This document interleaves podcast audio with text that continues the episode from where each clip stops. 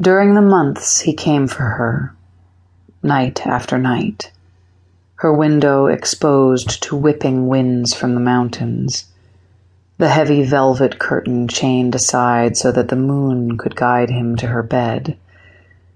Magda never resented him.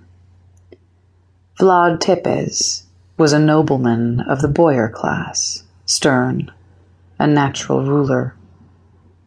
He demanded much, frightening her and thrilling her at the same time.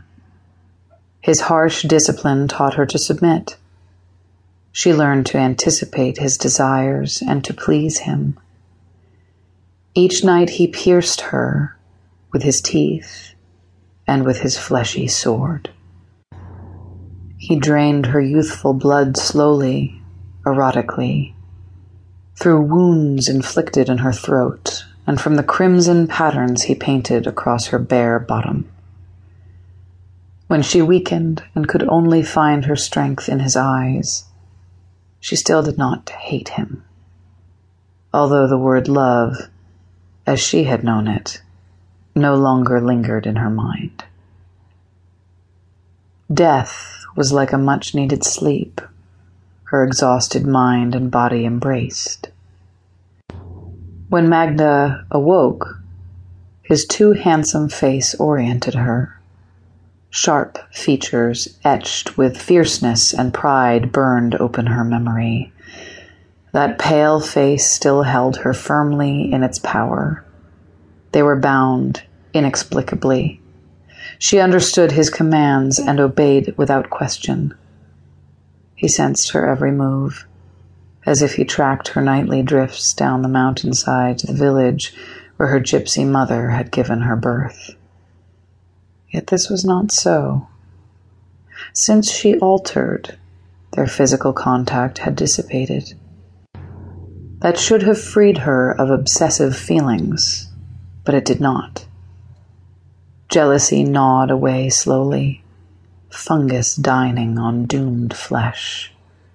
More than ever, she wanted to possess him, to be possessed by him, to have him all to herself.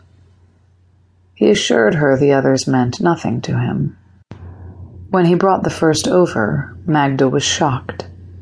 By the second, she realized she had become part of a harem, as if they were all Turks whose religion encouraged such pagan bonding. The three females lived an uneasy truce. In fact, the other two were natural allies. Both dark haired and eyed, one delicately slim, one fleshy, even in this state. They could have been sisters, and may have been once. Now these peasant girls clung together like second and third siblings, eternal rivals with the eldest. The onus falls on the firstborn to mete out strict discipline to guard the rights of privilege, Magda thought. They were two and she one, and although it did not come easily to any of the three, over time she warmed to her role and the sisters learned to yield.